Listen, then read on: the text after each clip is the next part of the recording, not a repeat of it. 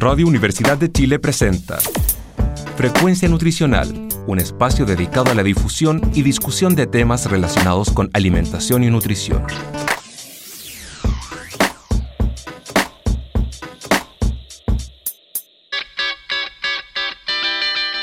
Hola a todos, todas y todes. Muy buenos días. Sean bienvenidos a un nuevo programa de Frecuencia Nutricional en sintonía con tu bienestar un programa de conversación y difusión de diversos temas de alimentación y nutrición, tanto actualidad nacional como internacional. Estamos muy felices de comenzar como cada sábado un nuevo programa en el que entregamos un poquito nuestro conocimiento, ya que somos un programa conformado por estudiantes de nutrición y dietética de la Universidad de Chile.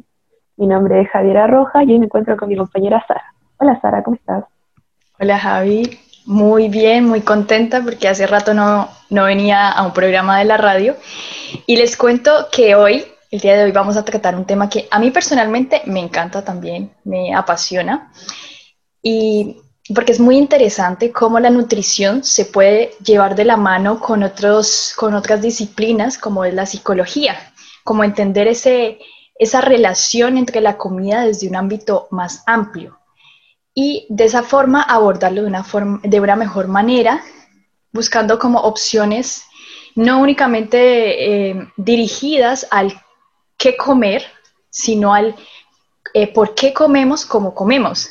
Y para ello tenemos de invitada a una nutricionista llamada Florencia Araya. Ella es especialista en psiconutrición, activista de la ONG La Rebelión del Cuerpo y es una nutricionista con un enfoque también en trastornos nutricionales. ¿Cómo está el día de hoy, Florencia? Cuéntenos. Muy buenos días a todas, a todos y todes. Eh, estoy muy contenta de la oportunidad que me están dando de poder estar presente aquí en este programa. Es un honor para mí. Eh, como bien decían Sara eh, y Javi, yo soy Florencia Araya, soy nutricionista, me dedico principalmente a lo que es consulta online actualmente por temas de pandemia, pero sí, también me dedico a la psiconutrición con este enfoque, trastornos de conducta alimentaria y todo lo que es educación alimentaria en redes sociales, en charlas, etc. Todo bien por aquí, muchas gracias, ¿cómo están ustedes? Muy bien, muchas gracias nuevamente también por, por usted participar, darse el tiempo de participar en nuestro programa. Y les recuerdo que nuestras redes sociales son para que nos busquen y nos sigan y si se perdieron algún programa también lo vean. Y está en YouTube como Frecuencia Nutricional, Spotify también como Frecuencia Nutricional, Instagram arroba Frecuencia Nutricional y Facebook como Frecuencia Nutricional Radio U de Chile, por si se perdieron algún, algún programa, para que vayan. Entonces, ahora sí, vamos al, grano, a lo que nos compete el día de hoy. Y para contextualizarnos, contemos a los auditores a qué nos referimos cuando hablamos de psiconutrición. Miren, en realidad eh, la psiconutrición hay, no, no existe una, una, definición oficial, ¿ya? Hay varias, hay varias escuelas de psiconutrición en donde uno puede especializarse un poco más y a grandes rasgos es psicología mezclada con nutrición, ¿verdad? Que al, final, eh, por lo menos yo desde mi visión, siento que son dos áreas que nunca deberían haberse separado casi, ¿ya?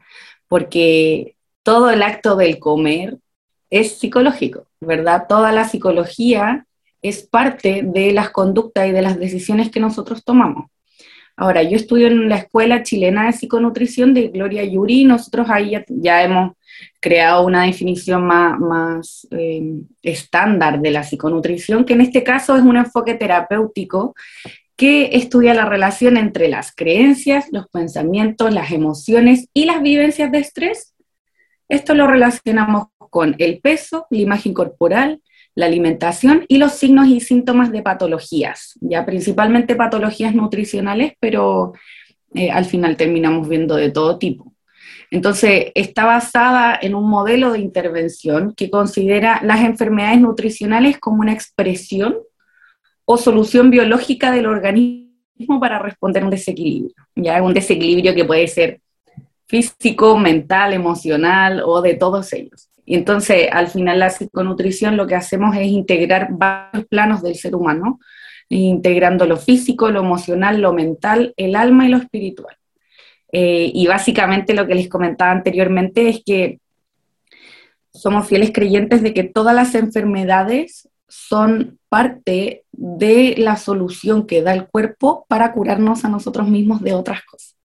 Por lo tanto, el cómo poder resignificar una enfermedad, el cómo poder, em, claro, resignificar creo que es la palabra correcta, el cómo poder dar vuelta a esto que eh, llega como si fuera un ataque, llega como si fuera algo malo, y cómo poder ver esta enfermedad como la forma en que el cuerpo está simplemente tratando de volver a, a esta homeostasis, tratando de volver a este equilibrio que en algún momento perdimos por diferentes causas.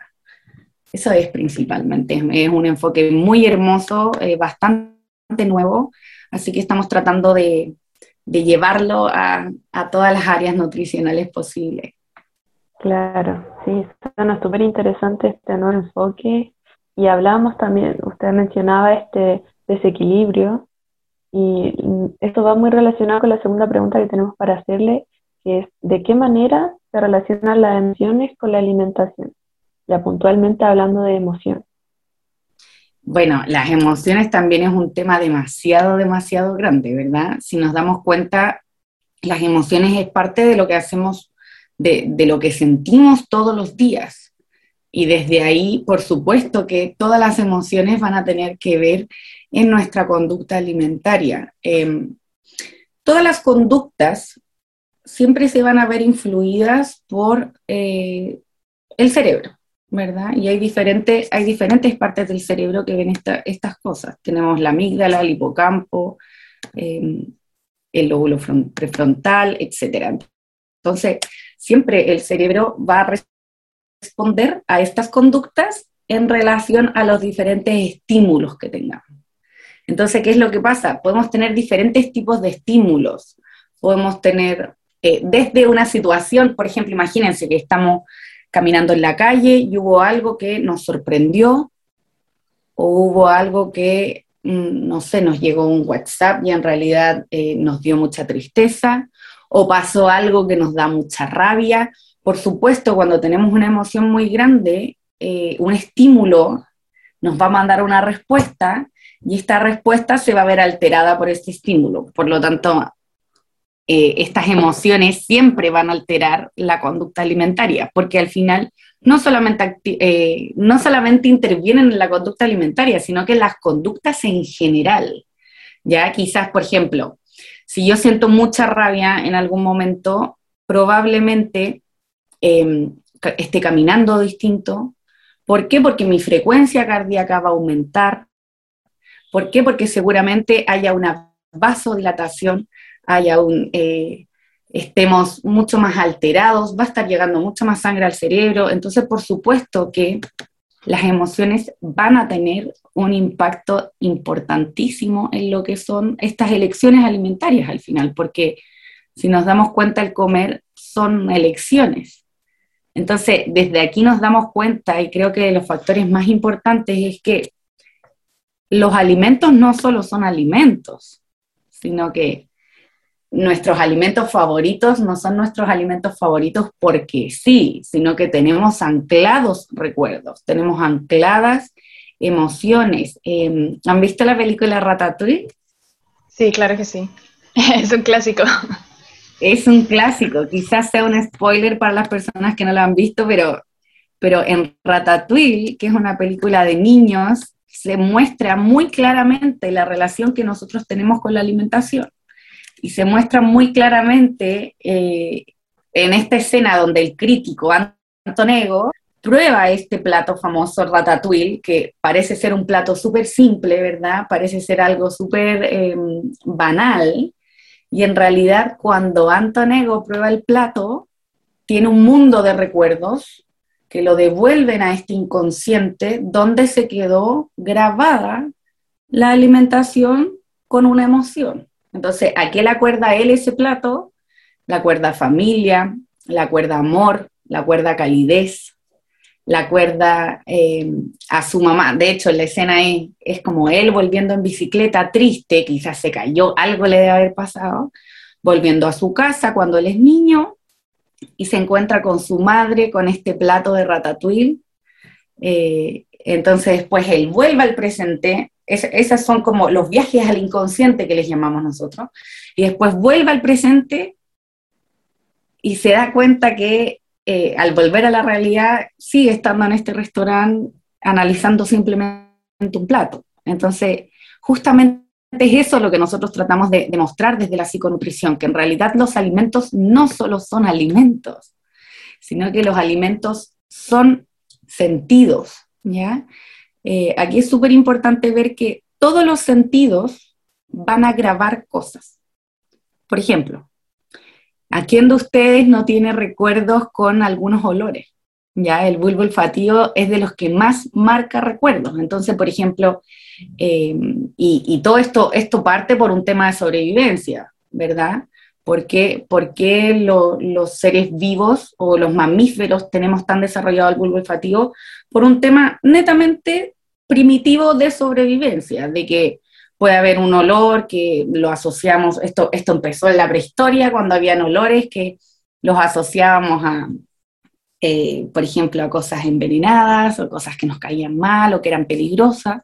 Luego este bulbo olfativo empezó a, seguir desarrollándose y hoy en día me imagino que todos nosotros y los que nos están escuchando tienen olores que les acuerdan a cosas muy específicas, olores o de alimentos o el perfume de la abuela o eh, todos estos olores nos fijan recuerdos.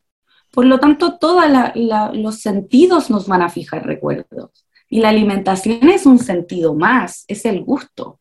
Entonces, por eso, de aquí parte este mundo gigante, chiquillas, de, de darnos cuenta y poder visibilizar que los alimentos no son solamente comida. Esto no se trata solo de comer más o comer menos, sino que se trata de cómo equilibramos en esta alimentación las personas que viven con nosotros, las emociones que tenemos eh, guardadas, que no siempre son emociones positivas, ojo ahí. Eh, las personas que nos rodean, el día a día que tenemos, las cosas que hacemos, lo que nos gusta, lo que no nos gusta, es un mundo, un mundo muy grande y muy bonito. Sí, efectivamente. Bueno, a mí me pasa mucho, eh, yo soy colombiana, vivo aquí en Chile ya hace seis años y en Colombia se toma mucho café, se consume mucho café, entonces claro, en la tarde, cuando viene ese olorcito a café, me recuerda a cuando consumía ese café en Colombia con mi mamá, por ejemplo, y es como efectivamente ese, como ese, ese contexto pues de, de, calidez de ese momento. Y, y sí, lo que tú dices es muy cierto y se condice, por ejemplo, con esa vía o ese enfoque que se le da que es el nutricionismo, que es como si un, solamente uno comiera o se enfocara en, los nutrientes que está consumiendo. Ah, que tengo que comer eh, proteínas, que tengo que comer lípido, eh, grasa, pues, o carbohidratos, o las, las harinas que se conocen pues comúnmente.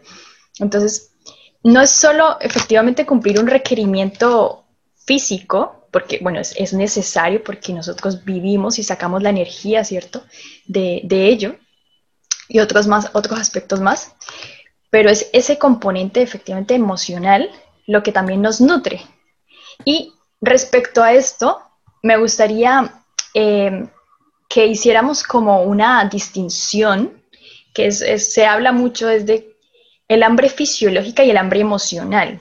¿Cómo podemos lograr diferenciar cuando efectivamente tengo hambre porque, porque necesito comer, si no me va a dar un yello, me voy a desmayar, me va a dar la pálida, o porque efectivamente necesito, estoy carente de amor, por ejemplo.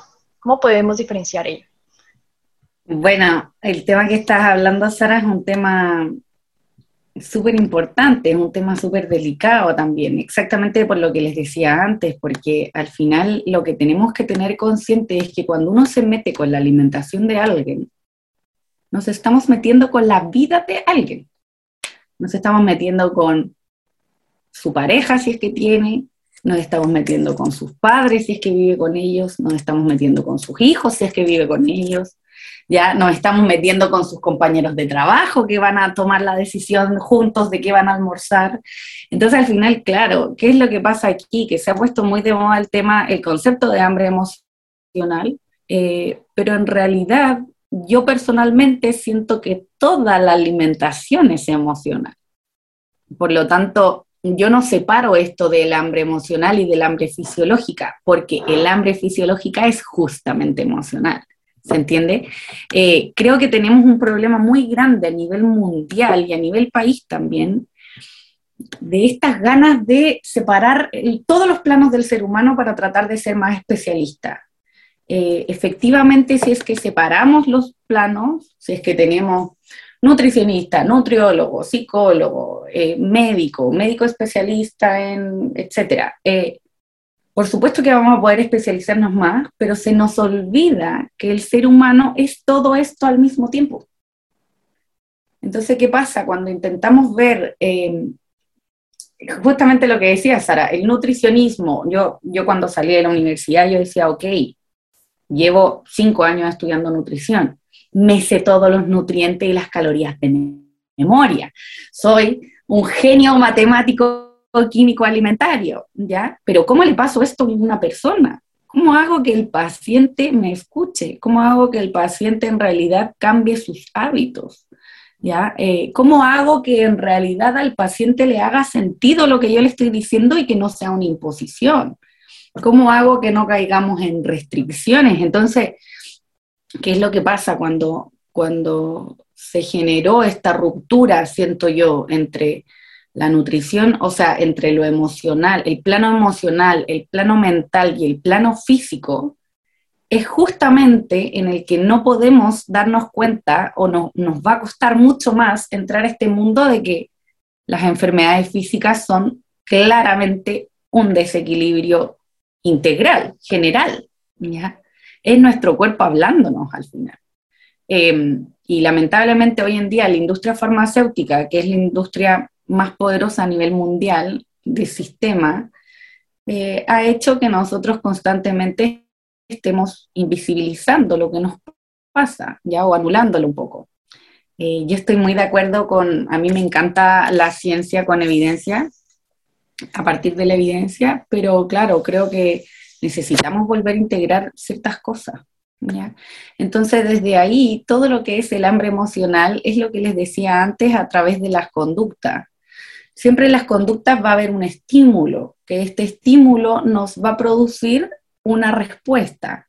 Esta respuesta va a ser parte de eh, cómo nosotros generemos este, esta conducta o este hábito ya cuando, cuando tenemos una conducta a lo largo del tiempo, termina generándose, y lo hacemos repetitivo, termina generándose este hábito. Entonces, en relación a esto, vuelvo al tema de que el hambre emocional, no, yo considero que es un error separarlo del hambre fisiológico, porque el cuerpo, por más de que nosotros queramos, no es separable. Entonces, desde ahí va, que, todo el hambre fisiológico siempre va a ser influido por este hambre emocional. Entonces parte de lo mismo. Entonces, ¿cómo, eh, o sea, me gustaría como entender más respecto a este enfoque que nos traes, claro, porque anteriormente o las veces que hemos tratado este tema o estas diferencias, por ejemplo, hablamos de que el hambre fisiológica es un hambre que se presenta eh, gradualmente. En cambio, el hambre emocional es en, como en cualquier momento y ya queremos consumir cualquier cosa, como que no hay, ¿cómo se dice? No, no hay una elección en sí. O por ejemplo, cuando tenemos hambre fisiológica estamos abiertos a varias opciones de alimentos. Cuando tenemos un hambre emocional eh, se inclina principalmente o frecuentemente por comidas altas en grasas o altas en azúcares. O por ejemplo, la otra como característica que hemos conversado anteriormente es que cuando uno tiene hambre fisiológica, consume el alimento un momento y después se siente satisfecho.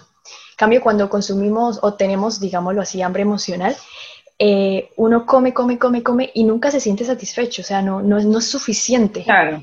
Entonces, eh, ¿cómo podríamos como explicar de otra forma de que estos dos tipos de hambre, según el concepto, la idea que, nos traes el día de hoy, eh, ¿cómo podemos entenderlo mejor? Mira, em, claro, lo que, lo que tú estás comentando, sí, es lo, como lo que los estudios más han visto, ¿ya? Que, el tema del hambre emocional, cuando uno tiene un hambre emocional, suele caerse a alimentos que son con mayor densidad calórica, con mayor densidad eh, en, grasas, en, azúcares, etc. Pero eso es algo aprendido. ¿ya? Eso es algo que el sistema nos llevó a aprender eso. Porque volvamos a Ratatouille. Este crítico que era tan, eh, que era tan serio, que era tan em, formal, cae en uno de los alimentos más sencillos de todos, según la película, ¿verdad? Entonces, yo perfectamente puedo tener una paciente que en realidad su hambre emocional ella lo gestiona a través de las frutas, por ejemplo. ¿Por qué? Porque imagínate, estoy inventando ya, pero imagínate, ella vivía en el sur y todos los días iba con su abuela a recoger frambuesas y arándanos. Seguramente su hambre emocional sea con frambuesas y arándanos. Entonces, ¿cuál es el tema? Que esta hambre emocional que nosotros hemos, eh, que, que el mundo ha inclinado a la comida alta en calorías, alta en grasa y alta en azúcares, eso es un tema aprendido y es porque vivimos en un ambiente que la publicidad, los medios de comunicación, la industria alimentaria nos han llevado a ser más amigas de esos alimentos por un tema comercial, ya por un tema del sistema. Pero para poder explicarles un poco mejor lo que les estoy diciendo, por ejemplo, este tema que tienen los alimentos de anclar emociones, han visto, por ejemplo, ya en las películas gringas, en las que uno ve a una, niña llorando, comiéndose una casata de helado, viendo una película. Eh, esto no llega porque sí, sino que todos los mamíferos, cuando nacemos, anclamos este tema alimentario. ¿Por qué? Porque justamente es un sentido y es una necesidad fisiológica. Entonces, imagínense ustedes un parto donde está a punto de nacer una guagua, donde vemos que eh, para este nuevo ser vivo, lo único que entiende, porque obviamente no, no, tiene las emociones gestionadas, ya no tenemos aparato cerebral para tener, para entender qué es lo que estamos sintiendo, pero simplemente lo siente, ¿ya? Vemos que una guagua pasó de un medio acuoso a un medio donde no entiende nada, donde tenemos fuerza de gravedad que está actuando, donde tenemos oxígeno alrededor de nosotros por todos lados, donde ya no estamos adentro de la guata de nuestra mamá, donde hay una temperatura diferente, sonidos diferentes, clima, todo es diferente. Y se eh, eh, comienza este llanto fulminante descontrolado y lo primero que se hace es ofrecer lactancia. Entonces, ¿qué es lo que el niño aprende? Y ojo, no solo el niño, todos los mamíferos, ¿ya? ¿Qué es lo que el mamífero ancla? Que los alimentos nos dan este calor de mamá y que al final la única forma que tiene nuestra madre de recordarnos, tranquilo, yo sigo aquí, parte de las formas principales es la lactancia. ¿Ya?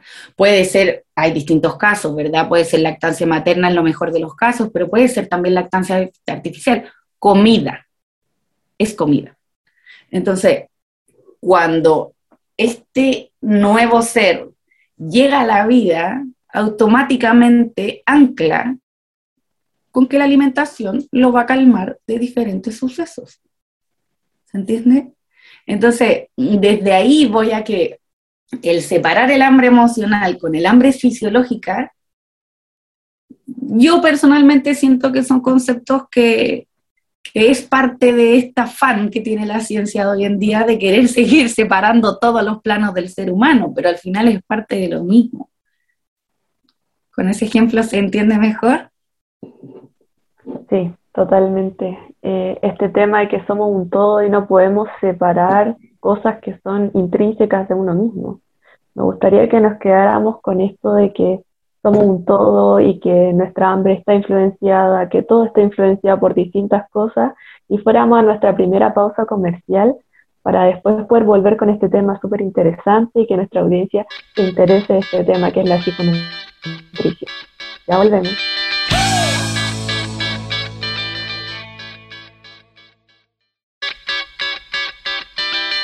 Estamos de vuelta con nuestro programa de psiconutrición. Estábamos con la invitada Florencia Araya hablando sobre un tema súper interesante. Hablamos sobre esta, este enfoque que hay que tener que considerar todo. Hay que somos humanos y tenemos muchos aspectos que van a influenciarnos, no solamente eh, uno por sobre otro. No vamos a poder diferenciar, como decíamos anteriormente, quizás tanto el hambre fisiológica, como le decíamos, del hambre emocional, porque es todo un conjunto. Entonces, en base a eso, nos gustaría preguntarle cuál es el efecto que tienen las restricciones en la alimentación, porque hay muchas personas que como que ya dicen, tengo ganas de comer esto, pero lo voy a restringir porque me puede pasar esto, porque voy a subir de peso. Entonces, ¿cuál es el efecto que tienen estas restricciones que nos imponemos nosotros mismos o quizás la sociedad de repente en nuestra alimentación? Hoy, Javiera, estás hablando de un tema muy, muy, muy importante, tremendo también. Eh, pero claro, ¿cuál es el problema de las restricciones? Bueno, el ser humano se lleva muy mal con las restricciones. Eso es lo primero que hay que decir. Siempre que nos niegan algo, como, que algo pasa que queremos acercarnos más. Entonces, ¿cuál es el problema de las restricciones? Del, que, aquí entramos al tema de las dietas, de los dietantes crónicos y de, de la cultura de dieta. ¿Qué es lo que tenemos que ver aquí? Em, para los que nos están escuchando, la palabra dieta teóricamente es la alimentación que uno tiene durante el día, pero coloquialmente estamos hablando de planes de alimentación sumamente restrictivos. No todos los planes de alimentación, yo por lo menos los considero dieta, ¿ya? Pero sí planes de alimentación que son estrictamente restrictivos, que al final lo que hacen es que tenemos una lista de alimentos permitidos, lista de alimentos prohibidos, etc. La restricción para el cerebro humano, como les decía antes, es súper compleja. ¿ya? Cuando nos restringen algo, siempre estamos pensando en ese algo. Entonces, ¿qué es lo que pasa? Que, como hablábamos anteriormente, que eh, la, vida y el sistema nos ha llevado a que nuestros alimentos favoritos comúnmente sean alimentos altos en calorías, altos en grasa y altos en azúcar. Y muchas veces son justamente lo que a veces se intenta eliminar o restringir. Por lo tanto, ¿qué pasa? Cuando uno restringe alimentos favoritos, que como comentábamos antes, imagínense que en Ratatouille esta persona tenía eh, anclados recuerdos, etc. Cuando, le, cuando le, le restringimos un alimento a una persona, su alimento favorito o algún alimento que le trae recuerdos, al final no solamente le estamos quitando ese alimento, sino que le estamos quitando esa forma que tiene la persona de gestionar la emoción que le pasa, la emoción que está teniendo. Entonces, si yo, esta niña que hablábamos antes, que se acuerda de su abuela comiendo frambuesa, si yo le restringo la frambuesa, no solo le estoy restringiendo un alimento, sino que le estoy restringiendo la forma que esa niña tiene de gestionar volver a su abuela. ¿ya? Es como, por ejemplo, que, que a la Sara le restringiéramos tomar café, ¿ya? ¿Qué pasaría con el café colombiano, con toda su historia familiar? Entonces, por eso muchas veces la gente odia a los nutricionistas, porque no solamente le estamos restringiendo comida, sino que le estamos, estamos haciendo una intervención en cómo eh, la persona gestiona sus recuerdos y su sistema de memoria de corto plazo, largo plazo, ahí hay un mundo también. Entonces, cuando restringimos y decimos, tú no puedes comer esto o tú tienes prohibido comer esto, va a llegar un momento en el que esta restricción no va a poder seguir estando. ¿Por qué? Porque volvamos a lo de antes, el mundo convencional, la ciencia sigue pensando en estos planos diferentes del ser humano, ¿verdad? Entonces, si yo le digo a una persona, ya listo, no puedes comer torta nunca más en tu vida, yo no puedo suponer la persona vive sola en su casa y que no se relaciona con nadie más. Quizás justo esa semana tiene cinco cumpleaños. Entonces, ¿qué va a pasar si tiene cinco cumpleaños y resulta que van a haber torta en los cinco cumpleaños?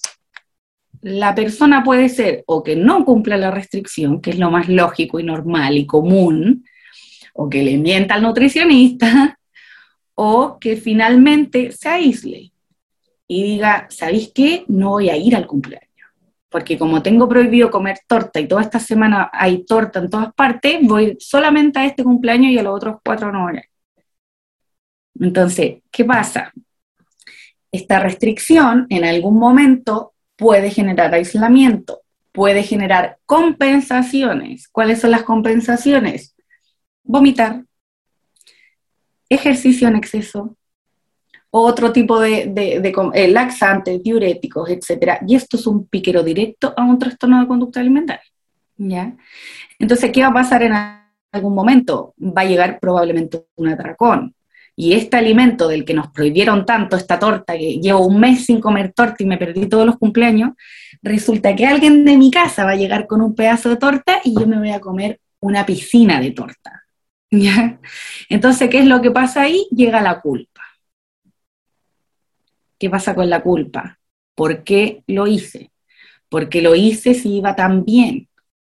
Yo iba perfecto, y, hay personas que hasta se enojan con la persona que les trajo la torta. ¿Por qué me trajiste la torta si yo te había dicho que estaba a dieta, etcétera, etcétera, etcétera? Parte de esta culpa, ¿qué pasa después? Restricción, atracón, culpa es igual a mantención del peso. Entonces, ¿qué pasa? Se crean estos dietantes crónicos, que los dietantes crónicos son personas que tienen una preocupación persistente por el peso o por la imagen corporal, que intentan hacer restricciones durante dos años o más sin tener efecto, o recuperando el peso con efecto rebote. Entonces, ¿qué es lo que pasa? Tenemos que recordar, chiquillas, y a todos los que nos están escuchando, que la salud, y esto, qué raro que no lo dije antes, pero el concepto de salud lo definió la Organización Mundial de la Salud en 1948 como un estado de completo bienestar físico, mental y social. Entonces, ¿qué pasa? Cuando nosotros hablamos de alimentación saludable, entre paréntesis, solamente pensamos en la educación del plano físico. Por ejemplo, las papas fritas no son saludables porque producen un daño en exceso al ser humano, enfermedades crónicas, bla, bla, bla. Pero las papas fritas pueden ser saludables a nivel de salud mental y salud social. Entonces, ¿por qué las estoy prohibiendo? ¿Se entiende? Entonces, el tema no es, no es a partir de la restricción de alimentos, sino es el cómo podemos equilibrar estos planos de la persona con la que la persona pueda comer papas fritas perfectamente sin sentir esta culpa y sin sentir este engordar, pudiendo entender que la salud mental y la salud social son igual de importantes que la salud física. Entonces, ¿qué pasa? Yo siento que hoy en día el mundo científico convencional se ha basado solo en la salud física y se nos ha olvidado que la salud mental y la salud social es igual o hasta a veces más importante. Entonces, ¿qué pasa con esto? Yo siento que la pandemia llegó justamente a recordarnos que la salud mental y la salud social son igual de importantes. Entonces, ¿qué pasa con estas restricciones? Uno entra en una dieta restrictiva con el afán de mejorar la salud física y con este atracón, culpa y mantención del peso terminamos en una peor salud física, en un daño a la salud mental y en un daño a la salud social. Porque como no podemos comer torta, dejamos de ver a nuestros amigos porque ellos comían torta. ¿Se entiende? Entonces, claro, el desafío aquí es, ok, está bien, suena súper lindo, pero ¿cómo logramos este equilibrio? ¿Verdad? Y yo creo que eh, aquí entra una pregunta, yo pues no sé si se lo estarán preguntando, pero yo, yo me lo plantearía. Bueno, listo, si no hacemos restricción, por ejemplo, de las papas fritas, como bien lo dijiste, entonces digamos que empiezo a comer papas fritas todos los días, e igual eso me va a llevar a un por ejemplo, un sobrepeso o a una obesidad.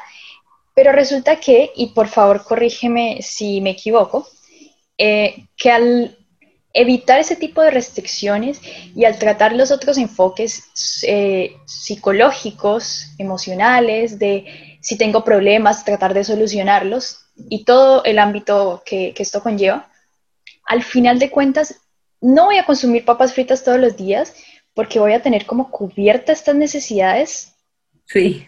de todos los ámbitos eh, que mencionamos antes y al final no lo voy a consumir esporádicamente sin culpa, lo voy a disfrutar y no voy a llevar, no voy a conllevar un exceso. ¿Cierto? Exacto. Lo que pasa ahí, Sara, es que, bueno, primero tenemos que distinguir entre que no restringirnos no es lo mismo a comer todos los días o a comer ad libitum, ¿ya? Como que cuando uno dice no te restringas, no significa que ya, entonces voy a comer todos los días del año papa frita. No, no, no va a eso. Obviamente, bueno, hay, hay grandes... Eh, hay grandes líneas nutricionales que evitan las pautas. ¿ya? Yo personalmente, no hablando desde la escuela de nutrición, yo, o sea, de psiconutrición, yo personalmente creo que una pauta de alimentación puede ser perfectamente bienvenida si es que no caemos en una restricción excesiva. ¿Ya? Porque ¿qué? Estas pautas, hay muchas personas que necesitan orden, que necesitan estructura. Un trastorno por atracón necesita orden y estructura. Entonces, ¿por qué no voy a dársela? ¿Ya? Ahora, quizás un, una anorexia nerviosa quizás necesite soltar el control. Y para soltar el control, quizás mi método de trabajo sea mejor sin pauta para poder potenciar el que esté flexibilizando su alimentación en la primera etapa. ¿ya? Entonces, ojo que, insisto en este tema, cuando hablamos de no caer en la restricción, no necesariamente es caer en el otro polo. ¿ya? En los trastornos de conducta alimentaria en general siempre tenemos dos polos tenemos el primero que es control, hacer las cosas perfecto, autoexigencia, ¿ya? Y en este primer, en este primer polo uno dice, lo hago todo perfecto. Y después tenemos este segundo polo que es, ¿sabéis qué? Filo, ya no lo hice, da lo mismo, esta semana no, filo, el otro lunes voy a volver, descontrol. Entonces, ¿qué pasa? En los trastornos de conducta alimentaria y en general, pienso yo, siempre estamos en uno de estos dos polos. O lo hago perfecto o no hago nada. O parto bien y voy como avión súper, o suelto todo y digo, ya, filo, no importa, atracón, carrete, etc. Entonces, el desafío aquí es cómo podemos volver a equilibrar esto. Y ojo que cuando hablamos de volver a equilibrar esto, muchas veces los pacientes y las personas en general sienten como, como ya, ¿cuándo voy a llegar a este equilibrio de donde no voy a caerme nunca más? ¿Ya? Y también ahí es importante manejar el tema de las expectativas, porque uno nunca llega a este equilibrio y no caes más. ¿ya? La vida se trata de esta montaña rusa.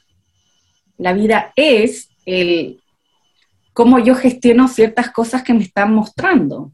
¿Ya?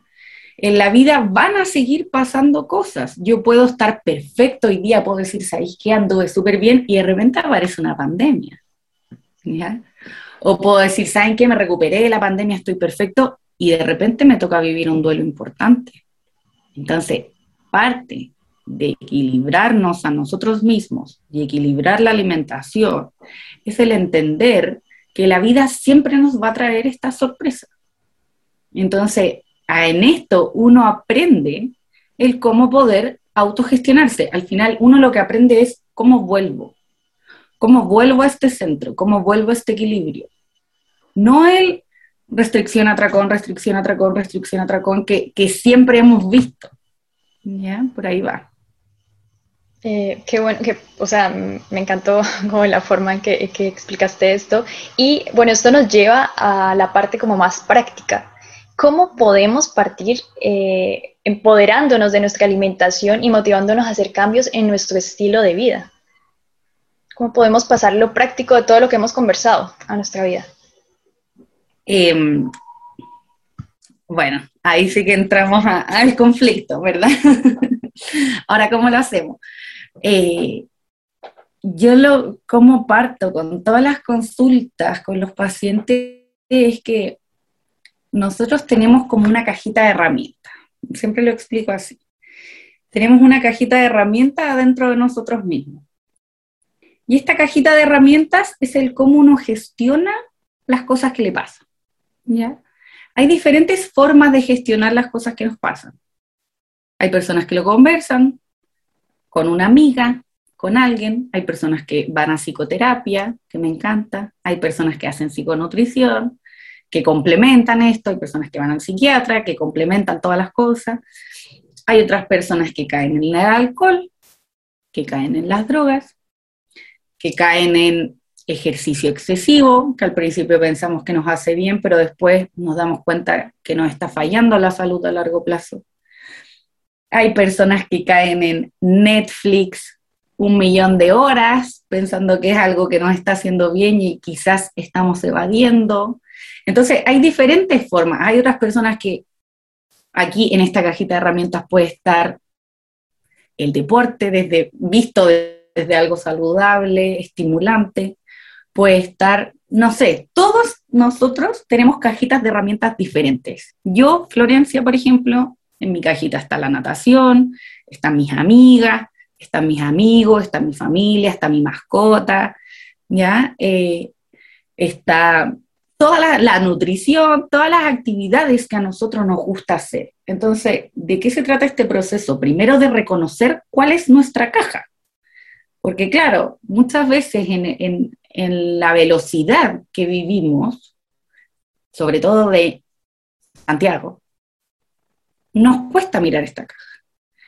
Entonces, el paso número uno es el autoconocimiento, de decir quién soy, qué me gusta hacer, cómo yo gestiono las emociones, con cuál de todas las emociones tengo mayor tema. ¿Ya? Se ha visto mundialmente, esto está súper estudiado, que el sistema en el que vivimos hace que los hombres eh, o, todo lo masculino evada la pena, la tristeza, el, el llanto, y que las mujeres evadan la rabia. ¿Por qué? Porque una señorita no puede mandarse un escándalo. Entonces, ¿qué es lo que pasa cuando nosotros tenemos, vivimos en, en, sociedades en las que hay ciertas emociones que se nos han prohibido su visibilización? obviamente las vamos a terminar, van a terminar saliendo por otra parte igual. El cuerpo siempre se va a expresar y el cuerpo nunca nos va a mentir. Entonces, eso es algo que tenemos que tener muy claro. Y como les decía antes, el primer paso es ver cuál es mi cajita de. ¿Qué hay aquí? ¿Qué cosas hay aquí que yo creo que me hacen bien y en verdad no? ¿qué cosas hay aquí que en verdad me hacen muy mal? No sé, por ejemplo, fumarme 20 cigarros al día, o tomar alcohol todos los días, o Netflix 50 horas al día. ¿Cuáles cosas hay aquí que en verdad yo sé que me hacen mal? Atracones, por ejemplo, restricciones, vómitos, pero que quiero sacar y no sé cómo sacar.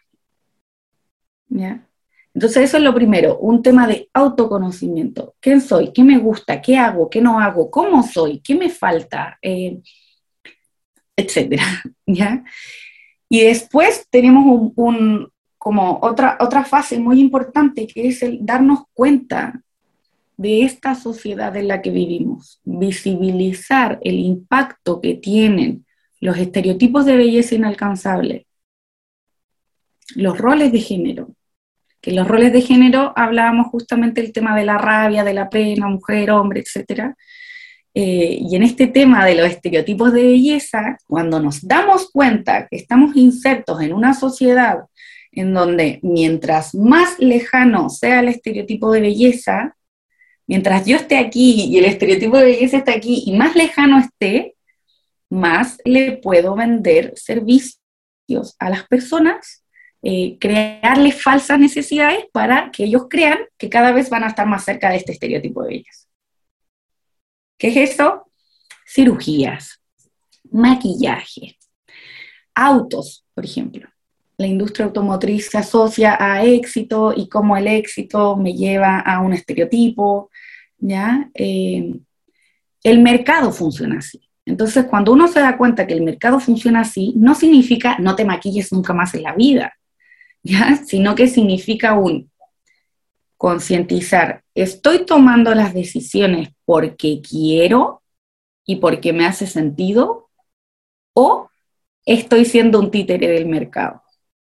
Entonces, desde ahí, cuando uno tiene esta explosión de cerebro, en que uno dice, oh, qué fuerte lo que se está hablando y, qué fuerte darse cuenta que es así, cuando uno tiene autoconocimiento, logra hacer este encuadre, este contexto de en donde estamos, podemos recién ahí resignificar y decir, está bien, yo abrazo mi historia, puedo entender mi cuerpo, eh, las decisiones que tomó, puedo entender por qué mi cuerpo necesitó pesar 20 kilos más en una pandemia, puedo entender por qué mi cuerpo necesitó bajar de peso cuando necesitaba mostrarme más frágil al mundo, etc. Entonces, recién ahí se pueden generar estos análisis y poder sacar de esta cajita las cosas que nos hacen mal e introducirle cosas que nos hacen bien. Wow. Súper impactante tus palabras, súper eh, como que hacen el clic, o al menos a mí me lo hizo. Me gustaría que a, nuestro, a las personas que nos están escuchando también, eso de autoconocerse, de saber primero qué me va a hacer bien, qué me está haciendo mal, qué me podría hacer mal, es súper importante y para ir ya cerrando un poco eh, este tema súper interesante del que estábamos hablando, me gustaría que nos pudiera dar algún consejo, algo bien cortito, cómo podríamos nosotros gestionar nuestras emociones para tener una buena relación con la comida. Hablamos de este equilibrio, de conocernos, de ver dónde estamos parados en nuestra sociedad, pero quizás algo más, más dirigido a nuestra audiencia. Más práctico, mirarnos más, Javi mirarnos más, eh, ser más consciente de las cosas que estamos haciendo, de las decisiones que estamos tomando, escuchar más nuestro cuerpo. Un dolor de cabeza no viene porque sí. Eh, un vómito no viene porque sí. Es parte, es parte de las formas que está mostrando nuestro cuerpo de poder descansar quizá, de poder parar, de poder decir, ya, a ver, paremos un poco, ¿qué me está pasando? ¿Por qué estoy tan descompensada? Ahora, obviamente aquí estamos mostrando un área más de la nutrición y de la ciencia, lo que no significa que el resto de las áreas se invaliden, ¿verdad? Seguimos teniendo factores genéticos, seguimos teniendo factores alimentarios, factores corporales. Eh, no se trata de que todas las enfermedades podamos gestionarlas, ¿verdad? ni que todos los síntomas podamos gestionarlo. Pero yo creo que mientras caminemos a una salud, nos encaminemos a una salud más humana y podamos mirarnos más, escucharnos más y intentar entender por qué nos pasan las cosas, eh, las respuestas salen solitas. Sí, muchas gracias por, por estas últimas palabras. Ya eh, me parece que es un tema súper interesante del cual podríamos estar hablando aquí horas y nos gustaría también que nuestra audiencia se interesara, que, que se contactara con nutricionistas que, que, tengan esta visión holística, que los puedan ayudar, que los puedan guiar, con personas también de su círculo cercano que puedan contribuir a este bienestar físico, emocional y social que hablábamos antes. Y nos gustaría que Florencia nos compartiera sus redes sociales para, para seguirla, para invitar a nuestra audiencia que, que pudiera contactarse con usted para hablar sobre este tema, para asesorarse. Sí, muy bien. Yo tengo un Instagram que se llama Nutrición y Delicias, ¿ya? Con ese. Em, ahí hay recetas, hablo de esto, como se intenta integrar todo lo que se pueda desde la nutrición. Y también pueden seguir al Instagram de la Escuela de Psiconutrición, donde también van a encontrar eh, el enfoque del que yo trabajo principalmente, porque como les decía antes, igual hay varias escuelas, hay varias formas de mirar esto, pero mm, yo soy parte de esta gran familia psiconutricional de, de Gloria Yuri. Bueno, muchas gracias a todos por escucharnos el día de hoy. Los esperamos en su próximo programa, en nuestro próximo programa. Y bueno, que no se pierda ningún programa Que tengan un excelentísimo día. Un abrazo a todos. Radio Universidad de Chile presentó Frecuencia Nutricional, un espacio dedicado a la difusión y discusión de temas relacionados con alimentación y nutrición.